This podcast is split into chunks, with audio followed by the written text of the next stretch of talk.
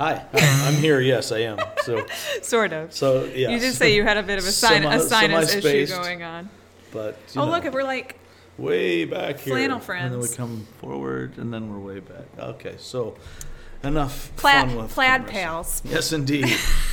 yes, indeed. It is the Burr months, as you have It regularly is the Burr pointed out, months. so. We're in. We're deep into the Burr months. And today is a Burr day.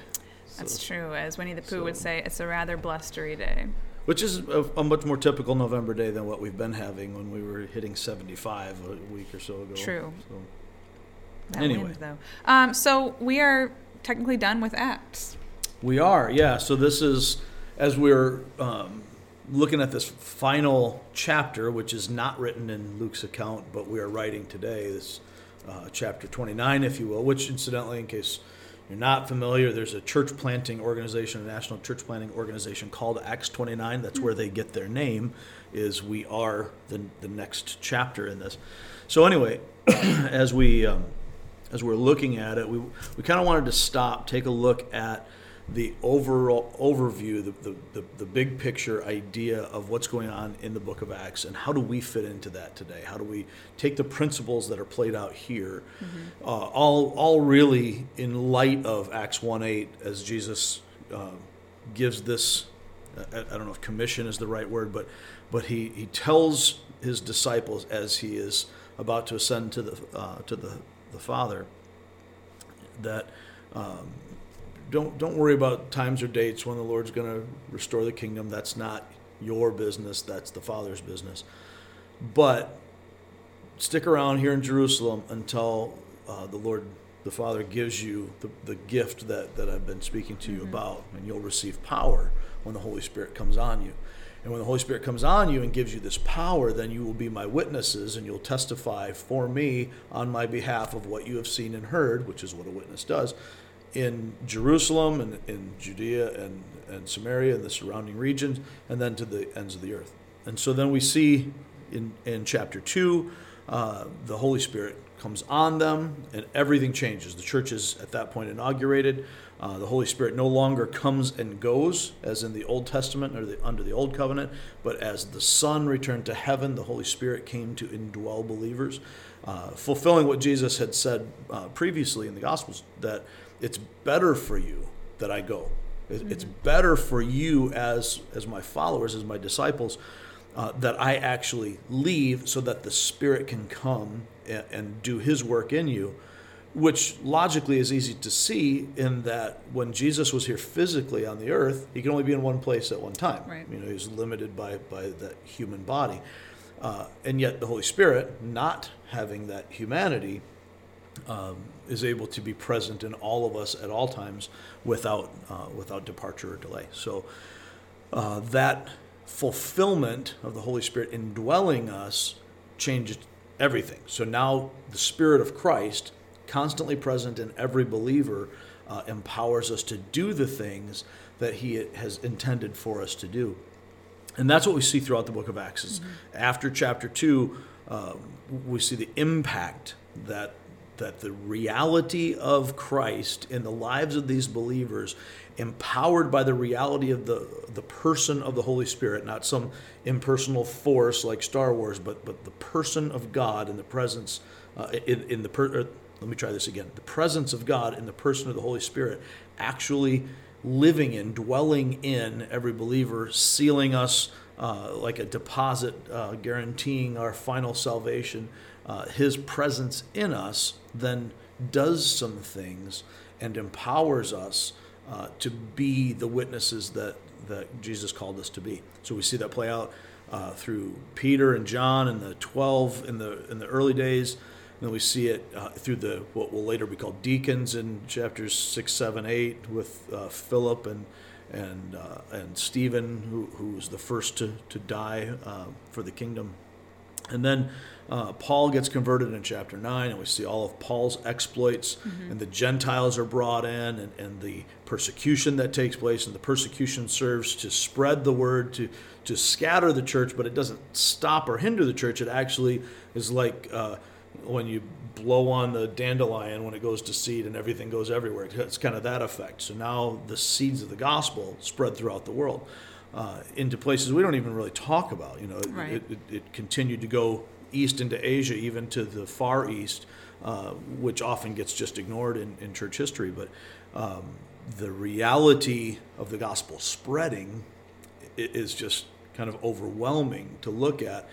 And then it abruptly ends in chapter 28, uh, following Paul's uh, shipwreck, and, and then they continue on to Rome, and, and it just kind of ends with Paul's in a rented house uh, with a lot of freedom as a prisoner in Rome, and he gets to preach there unhindered for two years. And then that's it. And so uh, Luke gives this great introduction to the book, but no closing, because we are continuing the story today. And so that's what we kind of wanted to look at as we went through it. Um, one thing that kind of stuck with me uh, after listening to your sermon on Sunday, and I've, I've obviously we've talked about it for I don't know we've been doing Acts for what a year almost, Uh, yeah, it's been um, this, all of 2020, and which uh, seems like 10 years, but it's true. it's Uh, a, it's a a year strange, strange year. is the idea that um, Jesus said that uh, you will receive power. hmm And I think that oftentimes today we don't necessarily, I mean, maybe this is just me, I don't necessarily feel powerful. I don't, I, there are times when I think that I feel the Holy Spirit moving, very, whether it's, most of the time I will say it's a very small thing. It's not mm. like this overwhelming presence or an overwhelming need or desire to do something or not do something or be pulled in a certain directions. I feel like most of the time I have to really listen and be in tune and and pay attention because I feel like it's this it can be this very small pull one way or another. And to know in the back of my head that that is uh, power that I've been given is it's it's hard for me to wrap my head around because it, it sometimes just feels a like the the voice itself is is small, um, but b it's just me and I'm not you know I'm just me. I'm five foot four and you know I'm not I'm not a powerful person. And then we read in Acts um, specifically the things that stuck with me the most were probably uh, about Paul and everything he went through. And he does seem just super powerful to me based on the things that he says. And he is he isn't obviously we don't know every second of what paul is thinking. I'm sure he was scared sometimes. I'm sure whatever. But the things he says and the things he does do seem you know not like he's some wizard or anything but he is firm and strong in what he's saying and that to me seems powerful. And it's very easy for for somebody like me to feel kind of weak and meek and uh, the opposite of that. So i don't know where i'm getting at with this. I just think that the the idea of the power of the holy spirit is interesting to think about in today's world because i don't often think that most people think of themselves as powerful Yeah. we think of ourselves as you know just a, a cog in the machine Or we think of ourselves as powerful in ourselves. Well, And- right. And that's what- and we have think that's what we're supposed to be. Yeah, the devil loves to keep us in those extremes. The pendulum swings, as we keep talking about, the, the idea that, you know, he wants us to think that we're powerful enough on our own, or swing it the other way, you're not powerful at all and you can't do anything. So, you know, that, that idea before we are in Christ, very often um, the devil will work hard to make us feel better about ourselves so that we don't turn there don't seek God. We, we, we're not looking for something better. We don't, you know, we don't think we need God. Um, and then after we come to Christ, then he'll work to help us feel like we're not good enough. We can't possibly be saved. Jesus doesn't love us. The, you know, we're, we're not strong enough to do what's required and so on. Um, and and it, that same thing happens a lot of times before salvation. There are a lot of folks who are, well, I don't need a savior. And then there are other folks who, um, one of my grandfathers actually kind of dealt with this. I, I know I'm a sinner, but I've done too much. I, I can't be saved. God, God can't save me. Um, and some who feel too weak and too beat down to be able to um, to step up and, and, and live a victorious life. So perception has a lot to do with it. You you opened a, a- some pretty significant cans of worms there, a few different ones, and I, I don't know if I'll um, be wise enough to, to cover all those as we go through, but I'll do my best. As we're looking at it, some of the things that that just popped into my mind as you were saying it is the difference between having power and feeling like I have power. It, it- it's very much like, and we've talked about this before, uh, the difference between being saved and feeling saved. Very often, I, I, you know, deal with folks who are concerned because they um, they lack assurance of salvation. Well, lacking assurance in your mind, confidence, if you will, is not the same as lacking salvation. It doesn't mean you're not saved. It means you don't fully grasp what that means, and so your foundation isn't strong enough for you to really feel confident. So. Um, you know, I, think, and you'll, if you haven't already dealt with this with your with your young child, you will as you go forward. So often, kids will, you know, you ask them to do something. Oh, I can't. Well, yes, you can. That's why I'm asking you to do it. I can't. I've never done that before. Well, yes, but you can. You just haven't. So you don't realize you can. You don't feel confident in it. How do you get them to feel confident? How did you get to the place today where you feel confident as a as a cook or as a baker? By doing it a lot. And so as you And messing up a lot. and messing up a lot. but but you learn. You know, you don't. Nobody's born able to do that. You know, we think of people that way. That oh wow, they're just born strong. They're born this way, and that's not true of Paul. That's not true of Peter. That's not true of any of us. Billy Graham wasn't Billy Graham mm-hmm. until he became Billy Graham. You know, it just that's the way it, it goes. He was uh, uh this greatest modern evangelist was another person dealing with all the same things that everybody else deal, uh, deals with. And when he was young, he wasn't overly spiritual. He had an awareness, you know, and he was, a, a, you know, dealt with all of the things that, that a teenage boy or a young college student deals with. And the Holy Spirit got a hold of him and changed his thinking and the direction of his life in, in the power of that. But that wasn't Billy Graham. He was he was a, not a great student. He was a good student, his average student, um, but not known to be this spectacular guy. Some people just are, right? So there are there are people who are you know, and, and you were a high achiever in school, but you know people who just like they showed up, didn't even have to try, and they're acing things, right? That's that's annoying to, I to those who work I hard. just, I just talked to my mom about that the other day, actually, and this kind of, I think, equates to what you're saying. I went to, when I was in high school, I was one of those people. I feel, I, I looking back, I feel like I didn't really have to try that hard, except for in geometry. Um, but for the most part, things came Thank you, Miss Snyder, for making that better. uh, things came pretty easily to me, I guess, for the most part. Uh, I, I mean, there were times I'm sure where I felt like, oh, I don't get this or whatever. But for the mo- for you know, in most cases, I, I felt like it was pretty easy. Then I got to college, and I thought, oh, I know nothing. Right. I can't just you know do my homework in five minutes. Uh, I can't just you know watch TV all night because Even as a communications major? all right, yeah. no, not when you're doing mass comm law.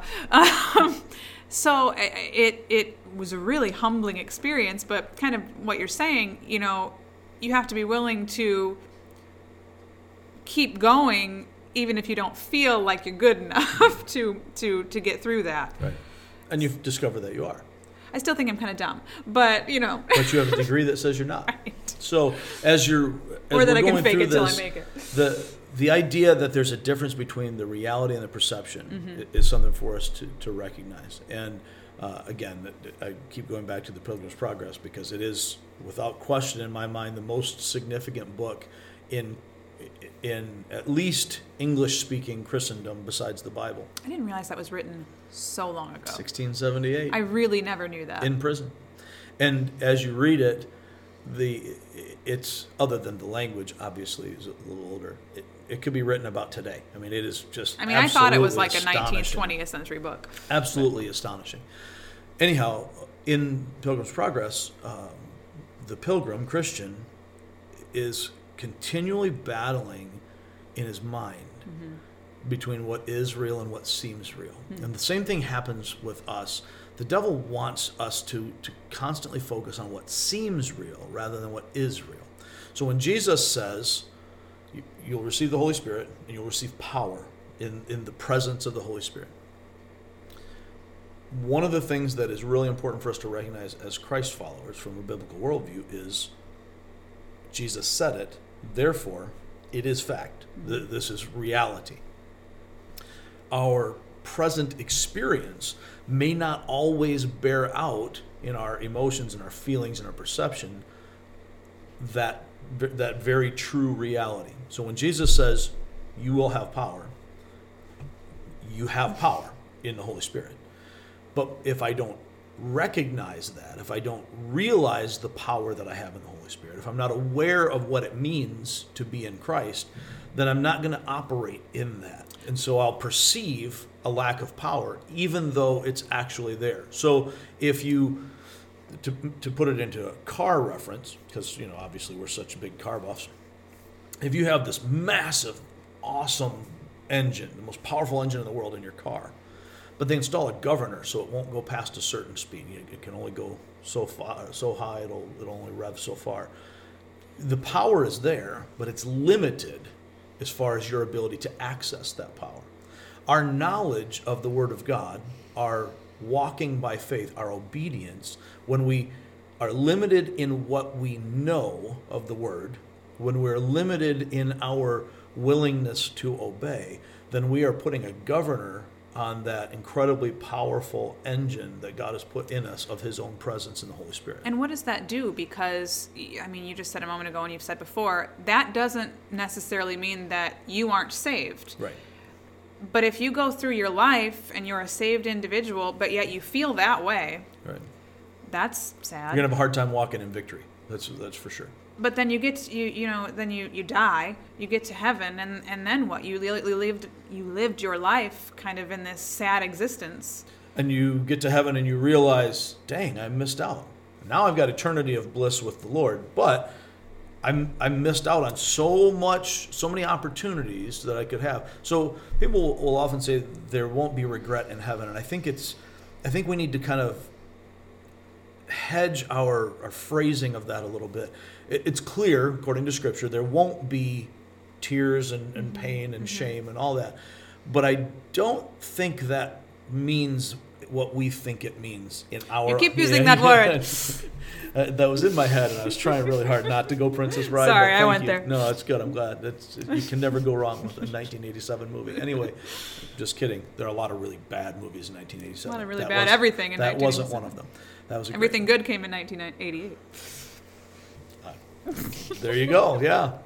Uh, so anyway, as uh, as we look at the idea of regret, I think that there will be an awareness of, oh dang, we I could have been living in victory for the last sixty plus years, if I had if I had embraced this truth. It was already true of me, but I didn't realize fully how true it was. So I I, I, I walked in in if I could say slavery in my mind mm-hmm. to something that I wasn't actually a slave to. But the sense of regret will not be what we understand now because we will fully know and fully understand. We'll we'll see Christ face to face, so that it will you know that it won't be regret as we understand regret today. But I think we will see clearly at that point what we could have been, could have lived, could have experienced. And are we in- not doing what we're supposed to do then i mean if, if we are called as christ followers saved individuals to make disciples of other people Right. but we're so wrapped up in our own quote unquote bondage chains that we're not doing that Mm-hmm. then are we missing our own purpose Yes, for sure, absolutely, without any question. So, um, if we are not living in in in power and victory, then we are we are neglecting the gift of God. We are neglecting the call of God, and we are very often inwardly focused. When we feel that that self conscious, uh, oh my goodness, you know, I'm not doing. I'm not doing what I need to be doing. I'm not good enough. When my focus is drawn to that, and when I'm uh, overwhelmed by the word, by the world, I should say. If I'm overwhelmed by the word, I'm going to have that victory. right. but if I'm overwhelmed by the world and, and the fears and the difficulties there, um, and, and I think for the purpose of the conversation, the, the the question of whether that is sinful or not is, probably not as helpful as it is just the, the recognition that I am I'm missing my opportunity. I'm missing the glory that God is is wanting. He will eventually conform me perfectly to the likeness of Christ. But I don't have to I don't have to struggle the same way without power when the power is there. I, I think you told me you at some point watched the Supergirl TV series for a minute. Did, did you watch it? So uh, for the, or if anybody's seen Smallville back in the in the Oh, day. wow, that's a real throwback. That's a that's a good good show. At least early, I didn't see the later stuff, but um, one of the things that I think both of those shows brought out is uh, Supergirl, Kara, in in the beginning in the in the pilot episode of of Supergirl, before it gets all socially weird. um, she is already Supergirl. Before you ever start the series, she's you know the the opening uh, montage. They tell you the story. She came to Earth from Krypton. She is this alien and has these powers that's innate to who she is, but she doesn't exercise them. And because she doesn't exercise them, she actually it's not just this put on persona of low self-esteem and all this kind of stuff. She is she's tucked this power away inside of herself and she doesn't tap into it, she doesn't avail herself of it. So for years she hasn't flown or used her powers in, in some way. She's almost scared of them. Right. And so then when she starts to discover it, it's, it's weird, no, but there's something in her that's drawing her to it. This so is the plot line of Frozen too. it is actually. well, but honestly, Not Frozen it- 2, but Frozen isn't it, as well. Isn't that kind of the plot line of life? Yeah. That that so many of these heroic tales, in whether they intend to be or not. This is why I finally gave up on on disliking Harry Potter because of my I still don't like Harry my Potter. perception. Well, I never read it. I'm just saying I was I was essentially opposed to it from from understanding. You know, you got sorcery, wizardry, all that kind of stuff. Uh, and J.K. Rowling is, is is an atheist or would call herself that. um, so her perspective on life is dr- very dramatically different than mine. And so I, I didn't pay attention to it at all. Like, this is wizardry, forget about it. Well, so why is Tolkien's wizardry stuff, why is that different? Why is Lewis's uh, witches in the story, why, why, why are they good and this Right. bad? Uh, and, and so, anyways, long story short, came to a place where I recognized that in when you're talking about Harry Potter, you're still talking about classic stories of good versus evil. Right. and the good versus evil element regardless of the rest of it of the details that that is endemic to the spirit to the to the image of god in us right? So we all identify that's why heroic tales are throughout history extremely popular. Uh, that's why superhero movies are as big as they are. And now actually well-made movies they weren't always but but You know, that's surprising to, to, to think about because still, as as jaded as the world might seem, we all still like to see good prevail Right. in the end. We Yeah. all still like to see the hero win. Well, and, and even you know, look at Hallmark movies, and, and folks who don't like Hallmark movies will make fun of them, you know, and all that because it's all it's all the same story, and it is. And so you know, we can kind of Shelley and I were watching a Hallmark movie that we were thoroughly enjoying, and and uh, kind of placing prop bets. It was uh, trying to remember the. Was it a small town girl and a big Yeah, I was gonna say. Let me describe the plot to you. but but we're kind of like so. Uh, you know, at, at what point then do these two people who don't actually get along then fall in love and flip so on? the switch, You know, right? It's about the hour mark movie. That's exactly what Shelley said. So, so we're going through this, and and the thing of it is, unlike say the Arrowverse, where you know everything Gosh, that's been like four episodes in a row. at some point everything good is going to blow up Right. or, or anything having to do with peter parker spider-man Right. at some point all of the good things turn into bad things right, Right. that doesn't happen in a hallmark, hallmark movie why Be- because the formula works people actually want to see good things happen to People can make fun of it all you want, but year after year, especially in the Christmas season, it's top of the viewership on Right. cable because people, people, and people know what they're getting. They know that every story is the same. They know how it's, it's going to end. challenging to find a new way to tell it but Right. but there's There was a really good one on this weekend that was different. So just Uh, anyhow, so you know the the the nature of that plot line of of, of the, the hero discovering themselves and so on Mm-hmm. uh, is very much like what we're talking about here. That that Supergirl was already her, her- who she was was She had this with power within- right. that she hadn't tapped into. Now humanists and so on will, Right. will take that in a different direction. But when we as as sinful people come to Christ and we receive Christ, he gives us a new identity. John 1:12 says he gives us the right to become the children of God. The book of Ephesians lays out very clearly, uh, and we see this throughout the, the New Testament letters. We actually see it in the Gospels as well. When Jesus says in John 3, you have to be born again. The, the point is very much what Paul writes in 2 Corinthians 5 17 that, that uh, if you're in Christ, you're a new creature. The old has passed away, the new has come.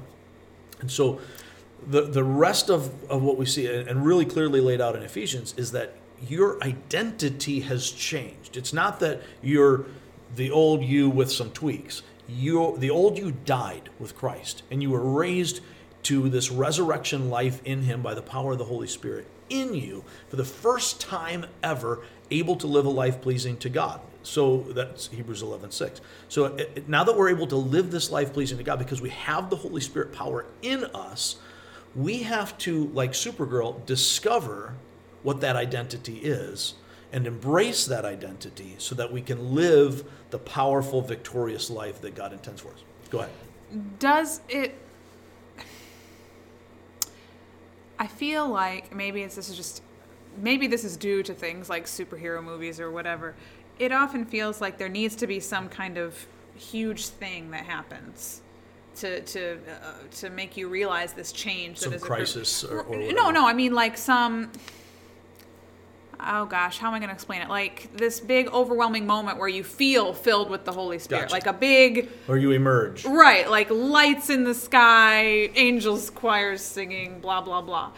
and i feel like if it's not that then may, it's easier to feel like well i don't have that Sure. because that's a powerful thing Yeah, we have and that- this is just a small thing Yeah. and I, I think that has a lot to do with it is is we've hyped up what that sh- we feel like that should look like Yeah, we get our human expectations rather than seeing what the what the scripture actually describes. And Right. so uh, it's not that you don't have moments of that. And Right. and I use the parallel of uh, romantic relationships and, and marriage pretty often.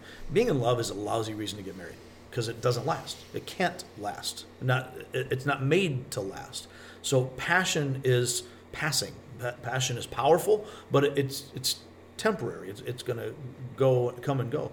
And so people often, um, you know, in, in high school and in college, when we're young and foolish, we, we feel these feelings and this overwhelming rush of emotions. And, ah, this is, you know, this is the person I'm going to be with for the rest of my life. And then next semester it's somebody else. So the, the, the feelings can't in themselves be trusted which is one of the reasons that the devil likes to use them so much. They are worthwhile, they're beneficial, they're real, and they're God given. We don't want to miss out on that. So I never want to to, uh, to say emotions aren't worthwhile, but they are not foundational. So they are reactive, and and as we um, as we look at realities, emotions can be like the the uh, lights on your dashboard, the warning lights. They can let you know that something is is wrong or, or whatever, but they don't necessarily diagnose things well. I just So- wrote I just wrote an article about that the other day about uh, dashboards. no, uh, I, I, would, I would be the wrong person to write that about emotional awareness, Hmm. and I'd never really known what that was. Um, I mean, I can have an idea, but um, how having a better understanding of your emotions allows you to choose better choose your response and reaction to something. So if you know your warning signs of I'm going this is going to make me angry or I'm feeling things that I feel when I get angry or whatever, then you can take a step back To be mentally Right, proactive in right. dealing with that. And and so that makes a lot of sense what you're saying. It Yeah. just it, you, it- I don't think you can necessarily control your how you feel, but you can control how you respond. Yes, because there are elements that you do control. Feelings are reactive, Right. and, and, and they are uh, to a, to an extent inevitable. Right. Uh, and they you don't very well control your feelings. If I put my hand on a hot stove, Mm-hmm. it, it hurts. Now I can choose to ignore that. I can you know, and, and we see all the you know Eastern mysticism kinds of things of people walking on coals and so on. That doesn't change the reality. It changes how I respond to the reality. So my feelings may or may not reflect reality, but they do reflect stimuli. They, they reflect the things that are happening in my mind and in my circumstances. And I don't get to choose that necessarily, but I do get to choose the thoughts that I mm-hmm. have. How do I think about this? How do I assess this mentally? Do I do I proactively approach this circumstance, view it through a lens that that filters out what seems real and focuses in on what is real, or do I just let my emotions run willy-nilly all over my life? That's not a good plan. So, in fact, there are so many illustrations of why that's a bad plan uh, that it would take up an entire podcast just to just to list them. But if I choose my thoughts, and I don't choose every thought that pops into my head, I do choose the thoughts that stay in my head. Thoughts are going to come up, and we have used the analogy before. Like a like a, a cultist at your door or a salesperson at your door, you don't control who knocks on it, but you do control who you let into the living room to sit down and, and have a cup of coffee. If I invite With your new Keurig. with my new Keurig, if if I invite negative thoughts, or if I invite uh, thoughts that are not aligned with God's truth to sit and to stay, then my actions will follow that because my actions follow my beliefs and my thoughts. And my feelings will then come in response to that. So if I want to change my feelings, I have to change my thinking, which will then change my behaviors. And in that process, the the tail end of that, the, the tail whip is the emotion. I get to change that by changing what happens up at the front. So that's where we, we have that impact. So the difference in people who live with the Holy Spirit's power, Christians I'm speaking of, because if you're not in Christ, you don't have the Holy Spirit in you. But the difference between those who live in the power of the Holy Spirit and walk in victory and those who do not is not that one has more or less of the Holy Spirit. Every Christian has, if you have Christ, you have all of the Holy Spirit. The question is, does the Holy Spirit have all of you? So in those in those moments for me as an individual when I'm not walking in, in the Spirit, uh, and for those who have a, a, a pattern of life of not walking in the Holy Spirit, generally speaking, what has happened is I stopped diligently studying the Word. I stopped uh, praying and, and interpreting the Word. I, I stopped living under the authority of someone else within the authoritative structure that God has laid out for us. Um, I've stopped fellowshipping with other believers uh, who are then making me better and I'm making them better. I've stopped serving others for the name of Christ. So I'm, I've become self focused. And in all of these things, as I become self focused, I stop growing and I stop learning and understanding what God's promises are. What does God actually say? Not what does some guy on the on a podcast say God says, but what does God say in his word? Not what does the tradition of the church teach me, which can be helpful or can be erroneous, but what does the word of God say? And so what I interpret the word of God, uh, by the interaction, the illuminating power of the Spirit of God, then the power of God in my life begins to take more and more hold of me.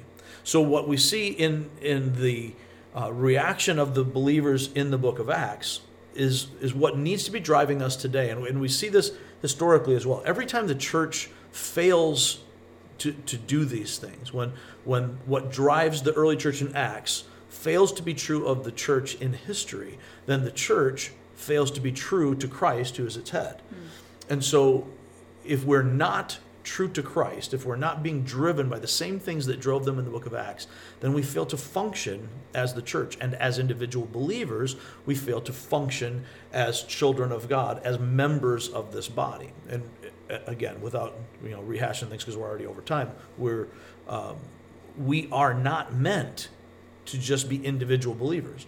We are individual members of one body. And so we function together. We grow together. If, you know, just the same as if I have my heart working well, but my lungs aren't working, I'm going to die. You know, if, mm-hmm. if my heart and lungs are working, but my liver's not functioning, I'm going to die. The, that's not how it works. If, if I if I have all of these things working and another part of my body isn't functioning well, I may not die, but I won't be at full capacity. Right. I won't be able to operate well. So we are meant to operate within the body together. So again, you know, the, the whole point, the core reality that we looked at uh, on Sunday was that the passion, power, and purpose that drove the early church remained the driving force of the church today. And so when we talk about the passion, the passion we saw in the book of Acts is the same passion for believers, for Christ followers today. It's the reality of Jesus Christ and his sacrifice for us. Not religion, not, you know, I'm going to try and find a better path. You know, I tried Hinduism and Buddhism, and this seems like a better version of that. Simon Magus kind of had that idea in Acts 8, where he wanted to actually purchase the power of the Holy Spirit from Peter, and, uh, and Peter condemns him for that but basically, you know, he was already working as a sorcerer. Mm-hmm. This was giving him power. And what he saw in the acts of the Holy Spirit through Peter and, and the believers was something that seemed like a better version, a more powerful version of what he was already doing. That's not being reborn. That's not right. repenting. It's not changing. But but what changed these believers in the early church from those who cowered before the Romans and the Jews to those who were willing to die for it was that it was no longer something that they were aspiring to believe in. It was a reality that they had experienced. They had seen Jesus. They had experienced that. They experienced the power of the Holy Spirit. And in that reality, it, it drove them with a passion that was bigger than anything else. And, and as they focused more on Christ, the rest of the world kind of became dimmer and, and, faded. And so then the power of the church is the reality of the Holy Spirit uh, in his indwelling presence in us. That it's not, you know, again, it's not the force we're talking about. We're talking about the person of God present in our lives.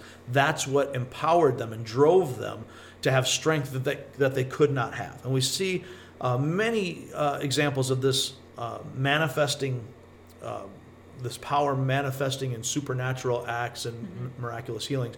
But the majority of what we see, and, and I think we forget about this, the majority of what we see of the Holy Spirit acting in the lives of believers was every day standing up, being courageous, being obedient, doing things that my flesh won't do on its own. But the power of the Spirit in me does not require speaking in tongues or miraculous healings or, or any of those kinds of things. What it requires is the, mirac- the miraculous change of heart that comes from the Spirit dwelling in me, that impacts how I think, how I act, uh, how I love, and, and that increase in love and holiness can only come from the power of the Holy Spirit. It does not come from my own pious righteousness. That, that has never worked. It never can work. It's not. It's not the nature of things apart from the Spirit in us. And then with the, that passion and that power, uh, we see in the book of Acts the church living out its purpose. And this is what we need to be doing today. When we as the church live in the passion of the reality of Christ, in the, in the reality of his sacrifice for us, that we're constantly aware of that. That's why we take communion on a regular basis, to remind us of that. When, when we are driven by the power of the Holy Spirit in us, because we are in that relationship with Christ and he dwells in us in the person of the Spirit, then we're able to live out the purpose of the church, which is to reflect the reality of Christ through relationships by the power of the Spirit to the glory of the Father. And everything that we see in the book of Acts, whether it's in hardship or in prosperity, it's all God focused. You don't see Paul sitting around saying, Woe is me, woe right. is me. It's okay, so this situation stinks, but where's the opportunity, where's the gospel opportunity here for me to live out the purpose for which I am left on this planet? Mm-hmm. The reason I am not in heaven right now is because there's work to do here for the kingdom. So, as ambassadors for Christ, when we look at everything through the lens of our mission, then it doesn't matter whether we have a, a, sinus headache or we, you know, we've struggled to pay the bills this week or we're dealing with a, a particularly um, unpleasant relationship or we've been betrayed by friends or we you know are, are, celebrating christmas or weddings or whatever else we're doing it doesn't matter. All of that then gets focused through the lens of our mission. How can i use this to glorify god to enjoy him forever and to make disciples of others so that they can do the same thing we will stop there i'm sorry i asked questions that took us all over the place, but no, those are good questions. there's there's a lot more to say in relation right. to that, uh, but I think we kind of have a basic idea. If you guys do have more questions, like I said, we're we've uh, we've gone through the whole book of Acts, but uh, we will talk about it some more. If you anybody has questions, feel free to leave us a comment on Facebook or YouTube, or send us an email at somethingreal at reallifeonline.org, or give a, leave us a voicemail at 269-756-RLCC. Well I forgot our area code for a minute. Um, I think those are all the ways to contact us. Too cold for carrier pigeons now. Don't send them out. Um, other than that, we're going to be not this next week, but the week after we're heading into Advent. I, I would like to make sure that we tell everybody if you're listening to this podcast on whatever your podcast platform is, but especially on iTunes, since that's the biggest and, and, and most influential. But whatever your podcast platform is, uh, go in there, make sure you, you rate us and, and preferably positively, but but but just get get a rating in there, get a comment, uh, subscribe to it so you get it all the time, uh, because that influences the algorithms and helps distribute the word of God. And if you're completely. if you're watching uh, the video version of this on Facebook or YouTube, uh, on YouTube you can like and subscribe to our channel. That'll also get you the uh, live ser- live streamed sermons on Sunday. Um, on Mm-hmm. and if Fa- you hit that notification bell, then you'll you'll get to see it every time Right. new content that comes out. notification bell. Um, and yeah, on Facebook you can share share this video with your friends, family. Have a good time. Indeed. Uh, and we will stop there. But yeah, like I said, in a couple weeks we're starting Advent. Yes. That's always fun. Yes, and this next week we're, we've got a, a guest speaker coming in to, uh, Am I going to talk to him? Am I going to talk to him next Week? I don't know. That would be great if we can. We'll see what we can come up with. All right. Well, thank you guys for listening, and we will catch you next time.